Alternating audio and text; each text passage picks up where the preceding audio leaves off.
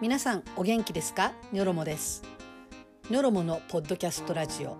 ニョロモのつぶやきへようこそ。毎日の出来事やニュース芸能のことやいろんな社会的な問題そういったことに対してニョロモが自分の感じたことを語っていくそんな番組です。最後までごゆっくりお楽しみください。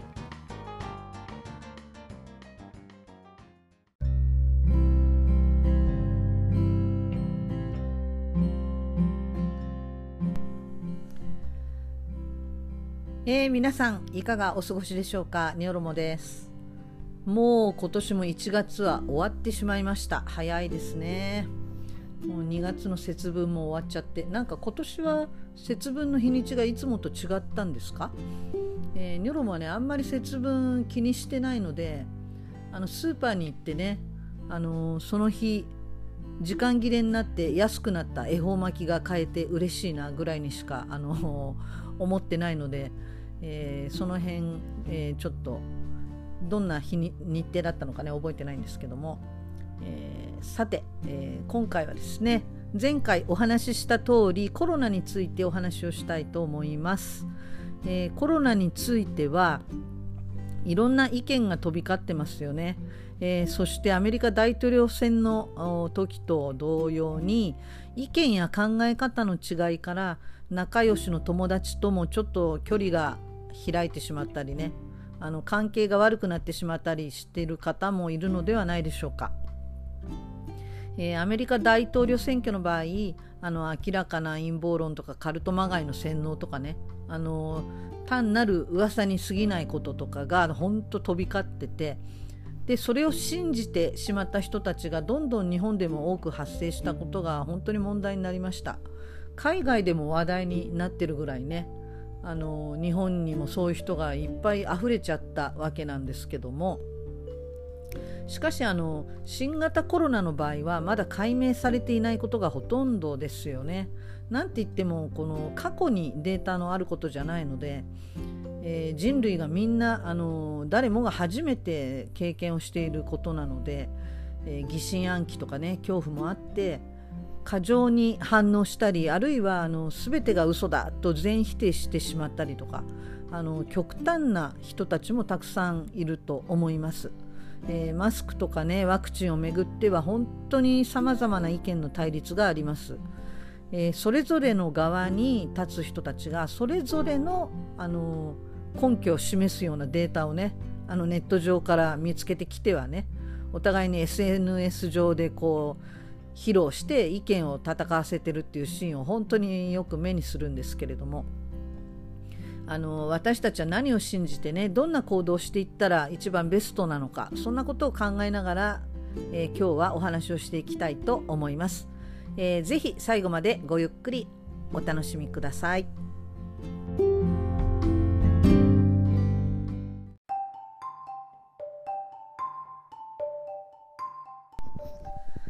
はい、えーと、ではですねまず最初にマスクの話をちょっとしてみましょうか。えー、マスクの話それからコロナはただの風邪かっていうことそれからワクチンについて、えー、あとはですね、えー、PCR 検査、えー、それから学校や仕事についてそしてあの今後の展開っていうふうにねあのちょっと順を追って話してみたいと思います。えーと、ちょっとこれゴーって音が少ししてたらごめんなさい。あの加湿器とかねあの暖房の音がもしかして入っちゃうかもしれないんですけども、えー、まあ、音楽とかも流しているのでなんとかね気にならずに聞けるかなと思います、えー、じゃあまずねマスクは不要かどうか、えー、マスクをすることって有効なことですか？それとも意味のないことでしょうか？皆さんはどう考えてらっしゃいますかね？えーと、ニョロモはあの夫が医療関係なので、えー、漠然とどうこうっていうんじゃなくってマスクは有効であると確信しています、えー、感染症っていうのはあの一定量のウイルスがいて感染リスクっていうのが発生するんですよね。でそれはあの感染症の専門医の、えー、宮沢先生っていうね京都大学の方もそれはっきりおっしゃってますね。えー、でそれなのであのその場にいるウイルスの量が減ればリスクも減るわけなんですよね。で新型コロナの、えー、場合はあの飛沫感染なのでえー、喋っていてそのいわゆる飛沫唾とかがね、えー、飛ぶとかあのくしゃみでその飛沫が飛ぶとかそういうことであの感染が広がるっていうのがこれが基本ですよね。あのエアロゾルっていうのも言われているけどもそれは例えばあのすごい密閉された空間で、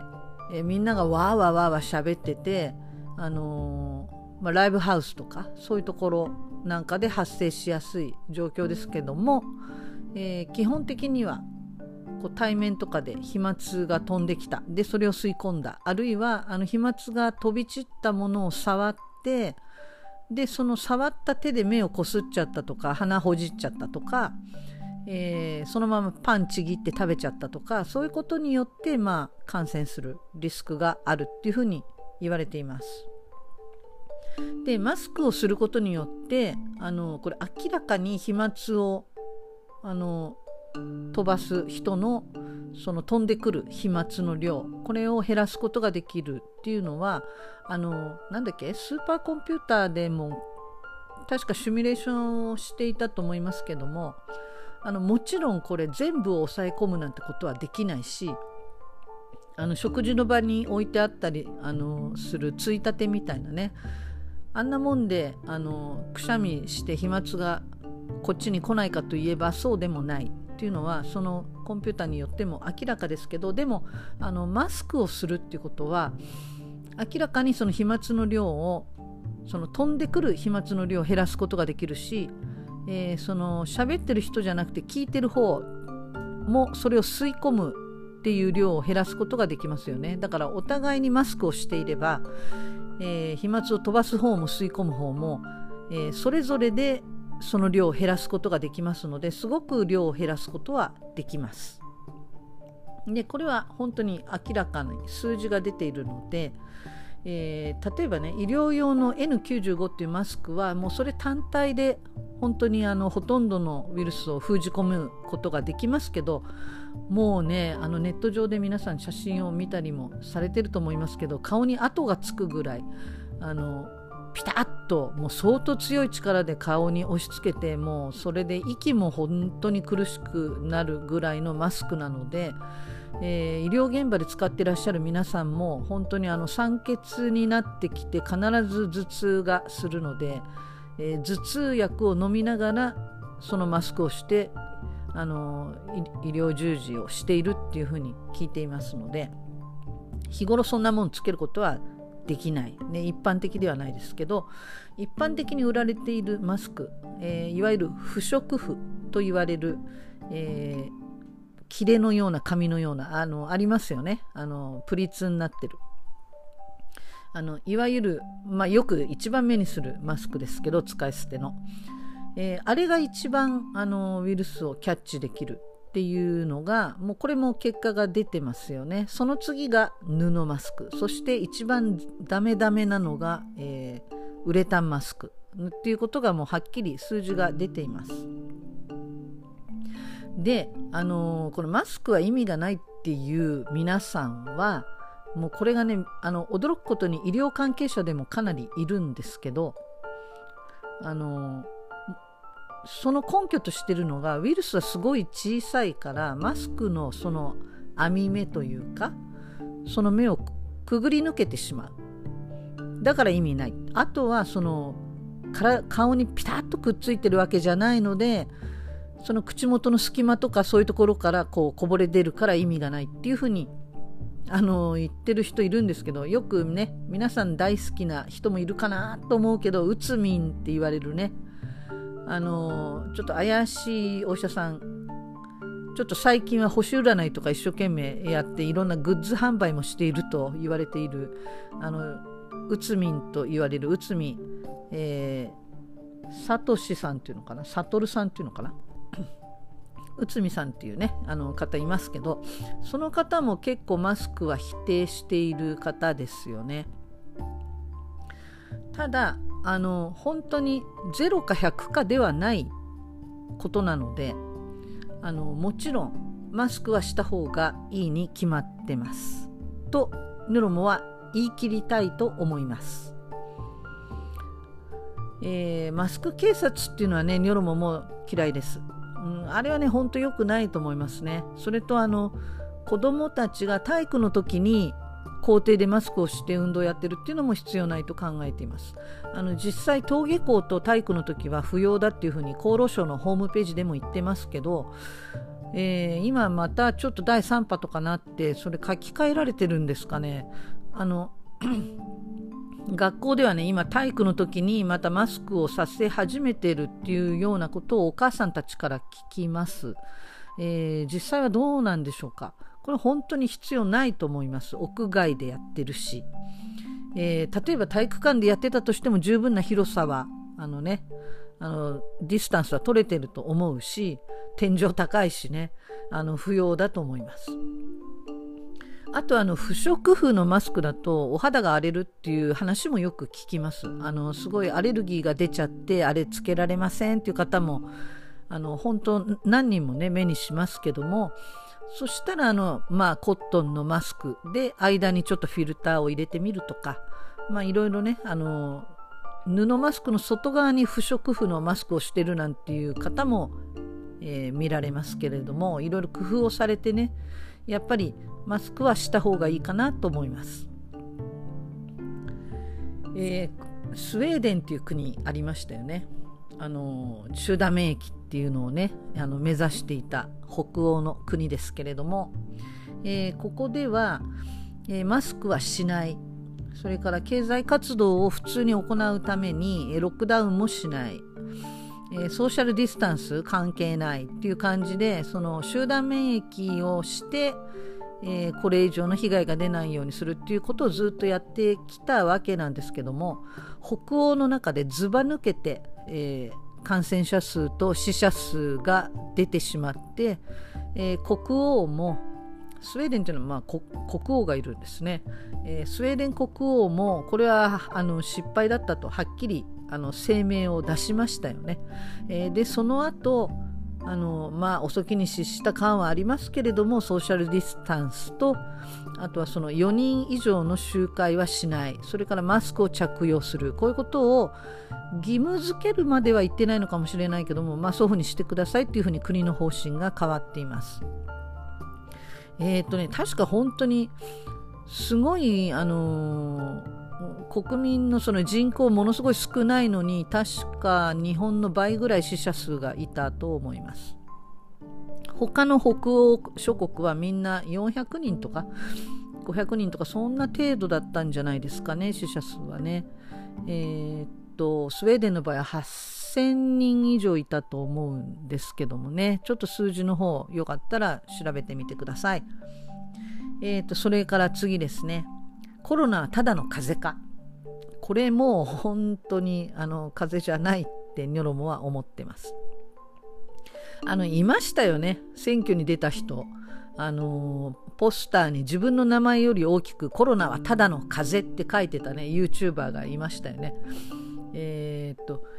インフルエンザだって毎年3000人くらい亡くなっているし交通事故もすごい死者数が多いわけだからえー、そのインフルエンザより死んでないじゃないかっていう人それから交通事故があるからって言って車にじゃあ乗るなって言わないじゃないかっていう人毎年お餅を喉に詰まらせて死んでいるお年寄りもいるけどじゃあ餅を売らないかっていうと売ってるじゃないかっていう人。もう本当にねいろんなものと比較したがる人たちがあの日本には溢れてるんですけどあのそもそもそういうものと比較すること自体が本当にナンセンスなのでもういい加減そういうのはやめた方がいいかな。もうそれ本当にあの論点ずらしでしかないと思ってます。えーと、インフルエンザで毎年3000人くらい亡くなっているっていうことでしたけど今も日本で亡くなってるの何人いますかね？もうそれは超えてますよね。あのまあ、実際問題、去年の3月に一度緊急事態宣言を出してなんかあのあコロナだっていう空気感になりましたけどえーと、厳密に言うと一昨年のもう12月とかその辺から始まってたかなと思います。だちょうど1年ちょっと経ったぐらいの感じで、えー、もう3000人は優に超えてますね日本の死者数はね。うんとそれともう感染者数も40万人を超えてますかね日本の場合。アジアの中でダントツに多いです。もう全然うまくいってないもうアジア代表みたいな感じになっちゃってるのが現状です。えー、っと実際問題としてまあ子どもとか若者はほとんど無症状か発症しても軽症。まあ、亡くなっているのはほとんどが70歳以上っていうこの数字に関してはまあその通りです。えー、だからといってあのコロナなんてどうってことないっていうそれはちょっと違うかなってニョロモは思っています。ででもそういうこと言う人はねやっぱり若い人たちに多いかなっていうふうに思いますねあんまり危機感がないかなっていう。まあ、実際問題あの日本は本当に欧米各国と比べるとまあ、アジアの中では本当にダントツで多いんですけどでも欧米各国に比べると感染者数とか死者数が随分少ないので余計そういう話になるのかなと思います。えー、でもあの医療現場のね最前線にいる人たちドクターやナースやそれから救急隊とか保健所の皆さん、えー、皆さんね口を揃えてコロナはただの風邪ではないと言い切ってますよね。えー、っとまあ現場を知らないまあ、現場に全然関わってないお医者さんとか、あのー、まあ、医療系の評論家みたいな人たちがもう本当現場を見ずに現場の声を聞かずに現場を体験せずにあの、まあ、大したことないっていうふうに論じてる人たちが、まあ、何人もいるんですけれども現場にいる人でそういうこと言う人は本当にいないですよね。その点を見てもらえれば、まあ、何が真実かっていうのは分かると思います。あのツイッターなんかではナースとかねドクターのあの現場の声がバンバン流れてきてるので、まあ、そういう人たちをフォローするとあの実際のところが見えてくるかなというふうに思います。あのニョロモの過去の、えー、番組の中でもその現場のナースの話とかあの紹介してるので、まあ、現場はそれぐらいやっぱり危機感持ってやってるかなりもう戦場に近いような状況なんだなっていうのがあの分かってきます。あの大体ね本当にあの大したことないって言ってる人は現場見てない医療関係者なんですよね。もうそれは本当に明らかなのであの皆さんもあのぜひそういう現場の声っていうのを聞く機会があるといいかなと思います。えーと、新型コロナで本当怖いのは急変することであのさっきまで普通に喋ってた人が突然死んでしまうっていうねあのサイトカインストームが起きやすいこととそれからあの若い人でもあの後遺症が残る人が全体の76%いたっていうのがねこの間の数値で出ましたあのこれに関してはちょっとその調査したその母数があんまり多くないので76%っていうのは本当にあの正しいかっていうとちょっと、えー、言いづらいかなっていうのも思いますけどただやっぱりそれだけはっきり数字が出てるでそれがあの20代以上の患者さん全世代のその患者さんに見られるっていうことだそうです。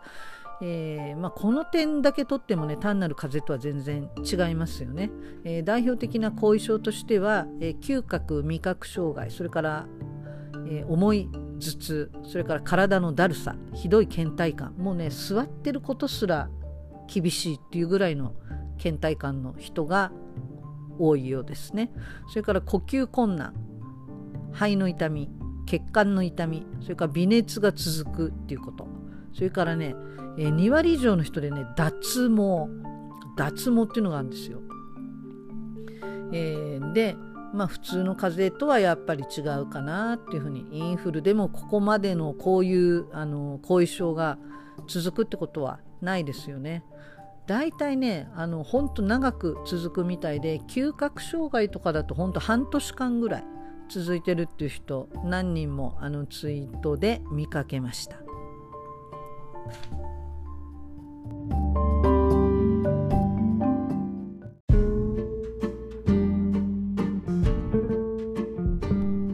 ニョロモのつぶやき。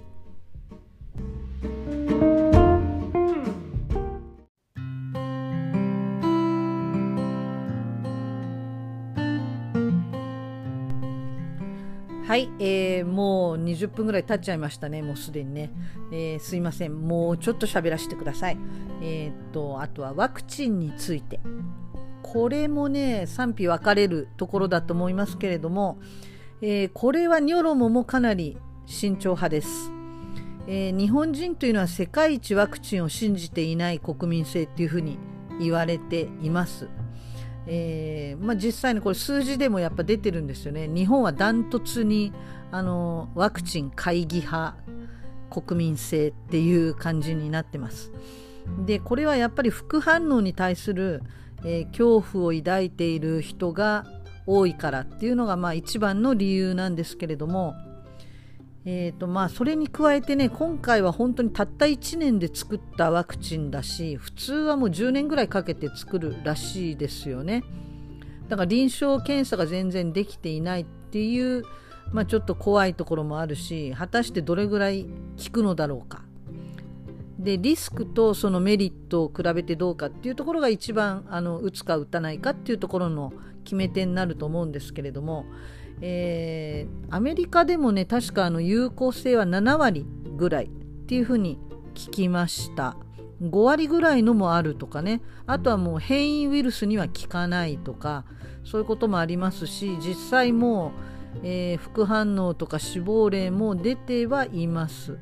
まあただワクチンっていうのは本当にこれ100%安全っていうのは本当にないので例えばそれはワクチンに限らずですよね。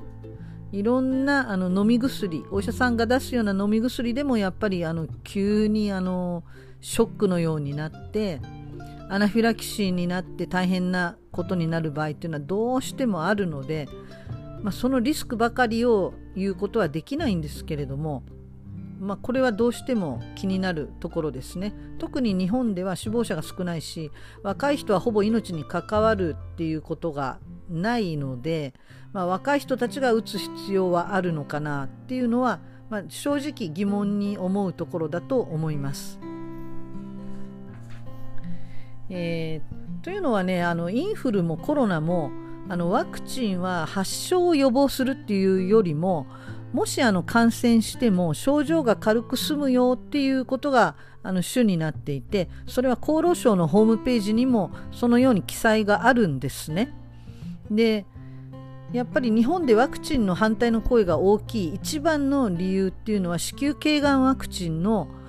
えー、副反応が結構きつかったっていうのがあると思うんです。しかもあの数も結構多かったっていうことがあるんですよね。えっ、とねちょうどニョロモの今23歳今年の秋に24歳になる娘がですね中3の時つまり15歳えー、15歳ですよね。15歳の時に初めて、えー、ワクチン打ちましょうっていう風になったんですよ。ちょうどだからうちの娘の時に、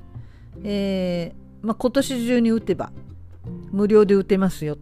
自分で打つと2万円以上かかりますよってそういうあの脅し文句付きでワクチンっていうのがね勧められたんです。で、まあ、その頃ニョロモたちまあ親たちもね、まあ、不勉強で本当にあのあんまり考えずに打たせてしまった。ニョロモもその、まあ、そういう親の一人でした本当に今はすごい反省してるんですけど、まあ、幸いねあの娘には重篤な副反応は出ませんでしたけどでもそれでもね腕が本当に赤く腫れ上がってあの硬くなるようなそういう状況がしばらく続きましたね。えー、で1回では済まないので2回だったか3回だったかなんか打つんですよね複数回。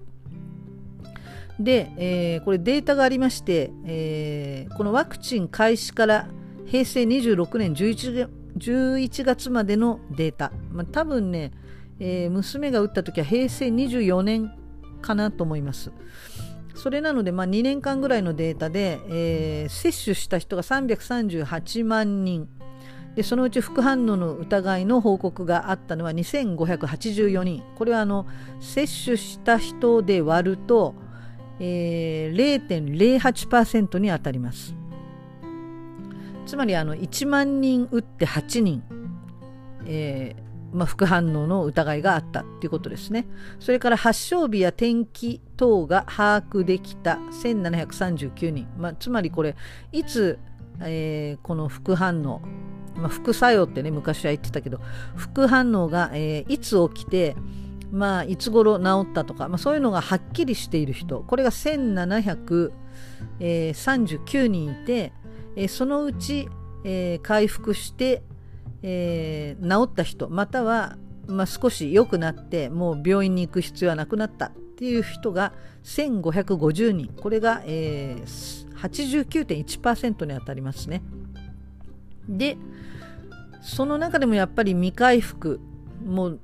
歩けなくなってしまったとかいろんなあの重い副反応を抱えていらっしゃる方今も、えー、たくさんいらっしゃるんですがその方たちが186人、まあ、これ平成26年11月までなので今はもっと多いかなと思います。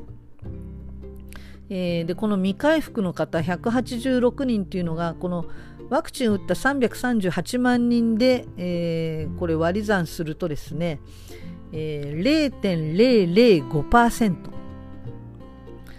えー、とはっきりした副反応が起きたうちの10.7%が未回復そしてそれは、えー、全体の0.005%っていう結果になっています。えー、10万人受けたら10万人ワクチンを打ったら5人の方が重い副反応が出たっていう数字なんですね。うんこれが多いのか少ないのかちょっとニョロモには判断ができないんですけれども、えー、まあ、ちょっと多いんじゃないかっていうのはよく耳にします。で、えー、やっぱりワクチンについては選択制にすべきかなとニョロモは思います。えー、信用が置けないものを体内に入れるっていうことはねやっぱり強制されてはいけないなと思います。え皆さんはどう考えてらっしゃいますか？えー、まあ、神経質になりすぎているのかもしれませんけど、まあ、ニョロモはまだちょっとねこのこのワクチンに関してはちょっと信用できないなと思っています。あのもちろんねあの天然痘とか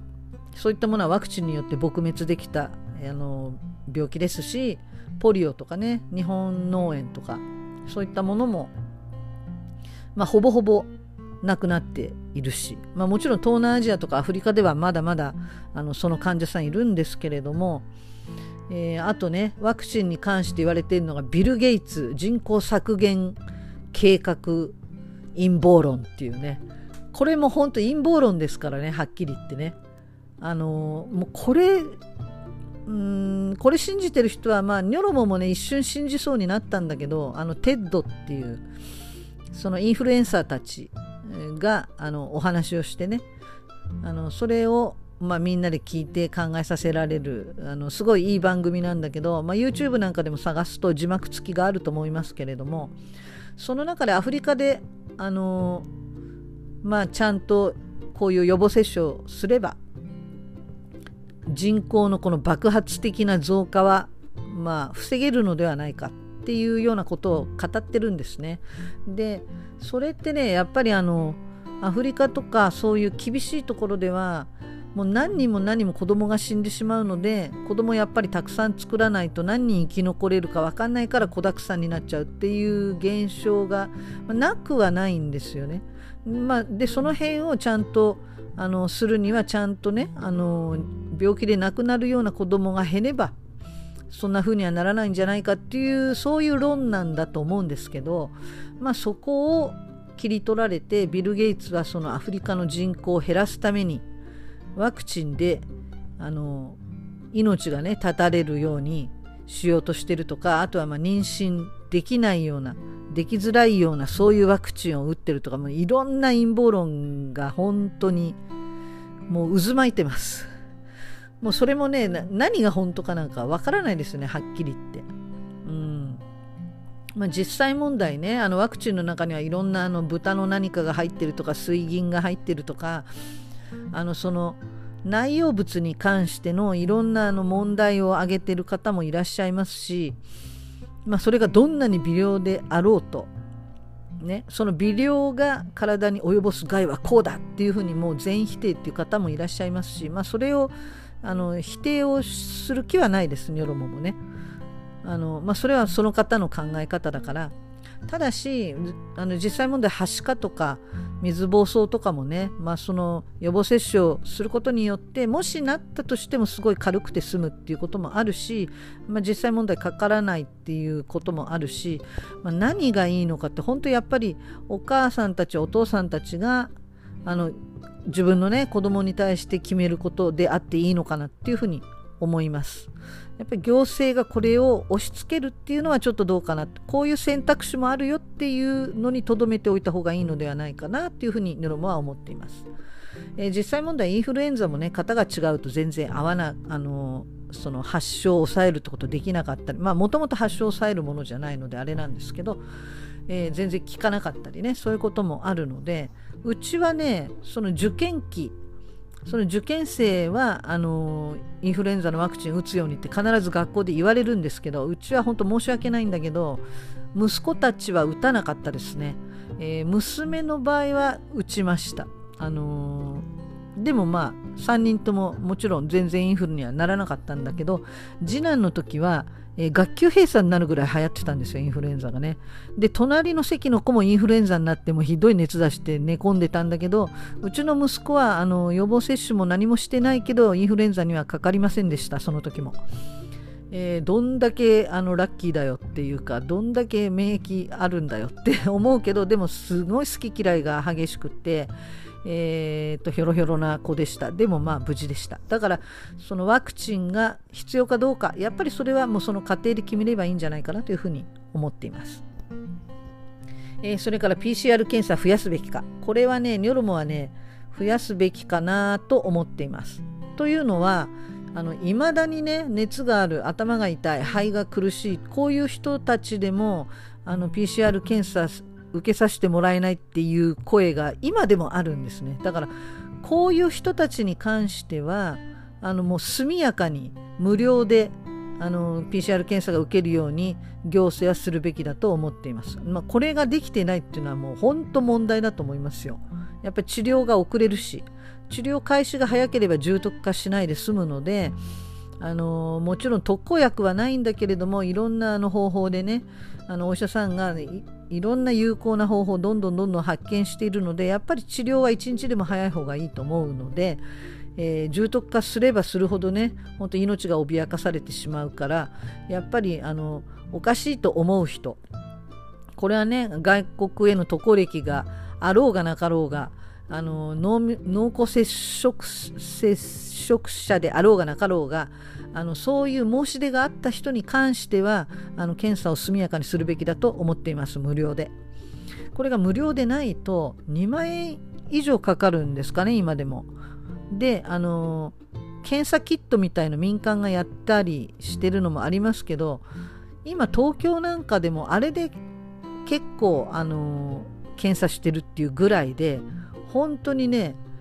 問題なのはあの今回の緊急事態宣言今出てますよね。その後東京都って検査数をすんごい減らしたんですよ。でこれあの見た目の陽性者数を減らしたいからなのかなってもう見て取れるんですけどもあの実際問題これ保健所の方が、えー、告発しているツイート連続ツイートをあのツイッターに上げています、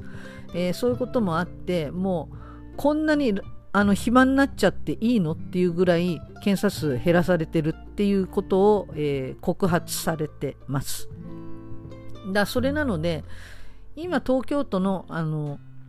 陽性者数が減ってるっていうのを、まあ、あんまり安心して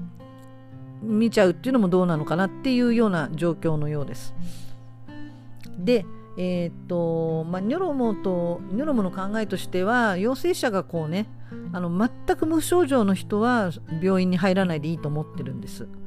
あの検査増やすとね医療崩壊が起きるって言ってる人たちはそこがすごいあの気になってるところだと思うんですね。それはニョロモンも感じていて、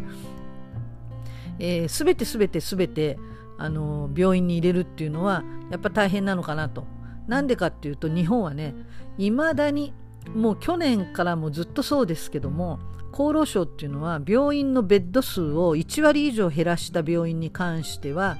えーと、補助金を出すっていうその、えー、病床数、えー、削減奨励っていうことをねいまだにやってるんですよ。コロナが流行った後もずっとこれ継続してるんですね。で実際問題病床数減らしてるんですよ。減ってるんですよね。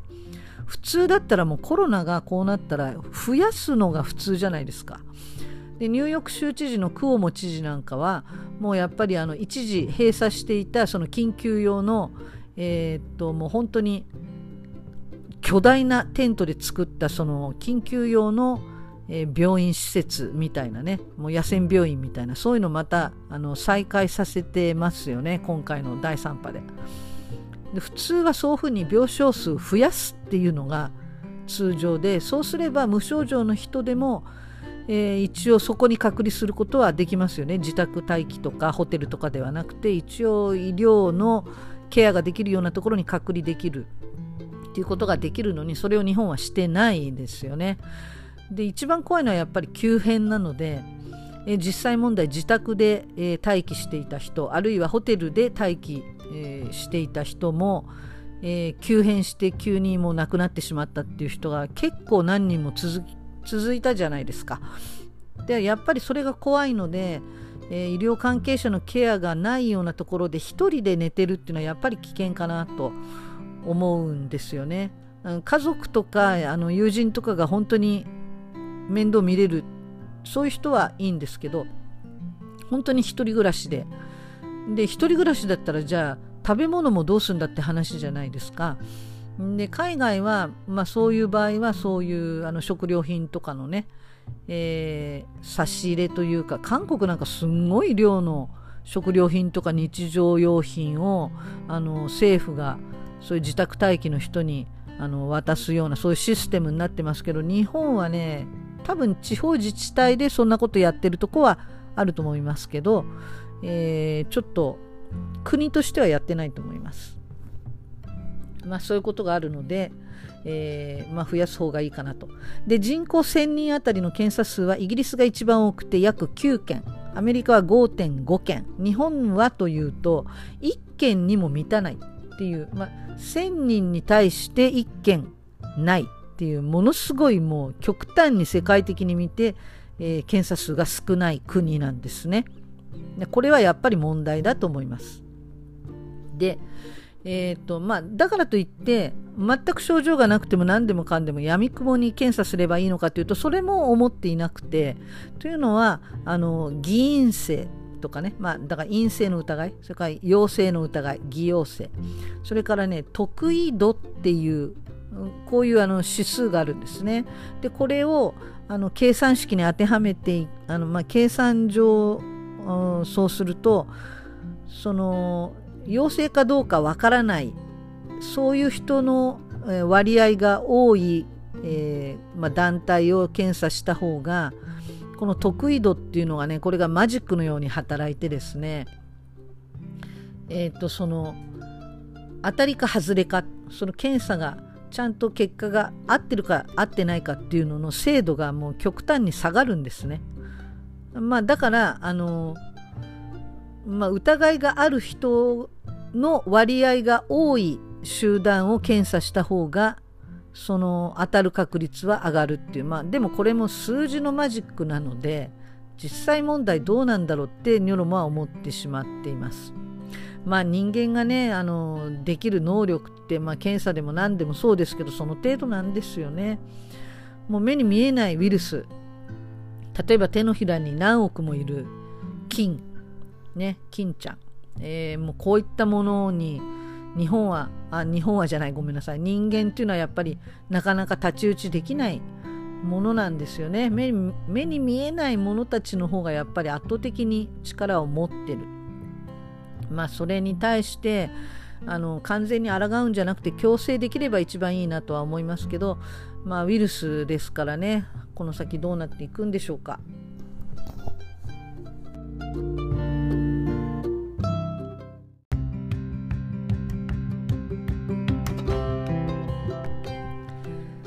はい、えー、と、もう40分経っちゃいましたね。すいません。あの、20分でまとめるっていうのが目標なのに、もう全然、あの、前回も40分いっちゃったけど、すいません。まあ、今喋ってるのも余計な、えー、時間食っちゃってすいませんね。えっ、と、まあ、もうこれでまとめちゃおうかなと思いますけど、まあ、あの今回ねコロナによってみんなどの国も同じ条件でじゃあどんな、えー、政策を打ち出してくるかっていうのがみんなあの各国の首相とか、まあ、大統領とかそこら辺がこう横並びで同じ条件で、えー、スタートして戦戦ってるわけじゃないけど、まあ、比較されるっていうことになったわけですね。コロナのおかげで。まあ、これによってまあ何て言うんでしょうね。手腕。それぞれの、えー、国のリーダーの手腕が本当によく見えちゃった。日本は最悪だったっていうのがもう皆さんの目にも明らかに見えちゃったと思います。例えば小学校のそのタブレット授業みたいのねリモートでやるにしても日本は全然それを配るってことすらしてない。アメリカはねあっという間に、えー、子どもたちにタブレット配布しましたよね。でそれによってあの家ですぐにリモート授業ができるようにしました。えー、アジアなんかでもねみんなそんな感じでした。日本はもうとにかくタブレットを配布するってことすらもう予算がないとかそんなこと言っててその割に例えば10万円給付のためにかかる経費を何千億もねえーと、電通とかパソナとかそういうとこには金使うっていうそんなことばっかりやってるじゃないですか、えー、お魚券とかお肉券とかもしそんなもくだらないことやるんだったとしたらそれをデザインして印刷してもうそれにも経費がかかってそれをお店で使ってお店の人がそれをまた元に、えー、行政に対して、えー、請求を出してでそれをまた今度お金をね計算して振り込んでなんてもうどれだけもう無駄な労力どれだけ無駄なお金どれだけ無駄なその人の、えー、働きが必要だったかっていうもうそういうね無駄無駄無駄のことを全く考えずにやるようなのが日本だったわけです。まあこれを機にねもう今会社なんかもね、えー、ニョロモのお友達、えー、財閥系の銀行の秘書室の偉い人それからえー、まあよくよく出てくる某大手広告代理店の偉い人。あのニョロモの同級生のねあの小学校の時の塾の友達なんだけど、えー、今でも仲良くしてるんだけどそういうあの、まあ、男子男子諸君。あのが学校じゃないや。その会社にはねあの去年のリモートになってからもう1年近く、まあ、ほぼ会社には行ってないと。一度も行ってないって言ってたかな銀行の彼はうん。そんなんで本当にあの大変な思いして働いてる人たちがいる一方一流企業のあのホワイトカラーの人たちはもうずっとリモートで仕事してて会社にも行ってない。そんな状況がずっと続いています。まあそんなこともあって本当にその労働に関してもすごい格差が出てきてしまっているし最近になってね、あのー、大きな会社もう一流会社のところがみんなもうこれ会社のね社屋ビルとかいらないんじゃないっていう感じになってね売却なんていう話もどんどん出てきていますね、えー、そんなこともあるのでもう本当に世の中すごいスピードで変わっていくんじゃないかなと思ってます、えー、今出てきたねえー、っとクラブハウスっていうのもあれその場でわちゃわちゃおしゃべりができちゃうっていうあのすごい、まあ、ニョロモもね始めてますけど、えー、そういうアプリも出てきたりもうどんどんどんどんねすごいスピードで世の中変わっていくんじゃないかなってそれを感じている、えー、今日この頃です。えー、長くなりました。本当にすいません。もう20分で喋るって本当相当難しいですね。あの、よっぽどテーマ絞らないと無理かなとえーと、じゃあ次回はねクラブハウスのことについてでも話しましょうか。あのまだそんなに知識がないんでそんな長くならないと思います。はい、えー、ということで今日は、えー、これで終わりにしたいと思います、えー、最後までお聞きいただきありがとうございました。コロナに関してねお互いにあのみんな自分の正義を振りかざすことがないように、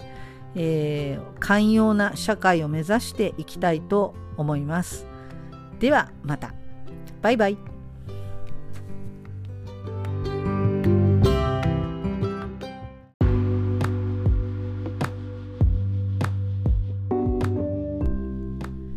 この番組は急な入院や学会への参加などにより診療ができない。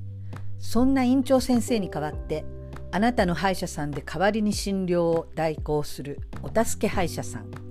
テンポラリーデンティストジャパンの提供でお届けしました。それではまた次回。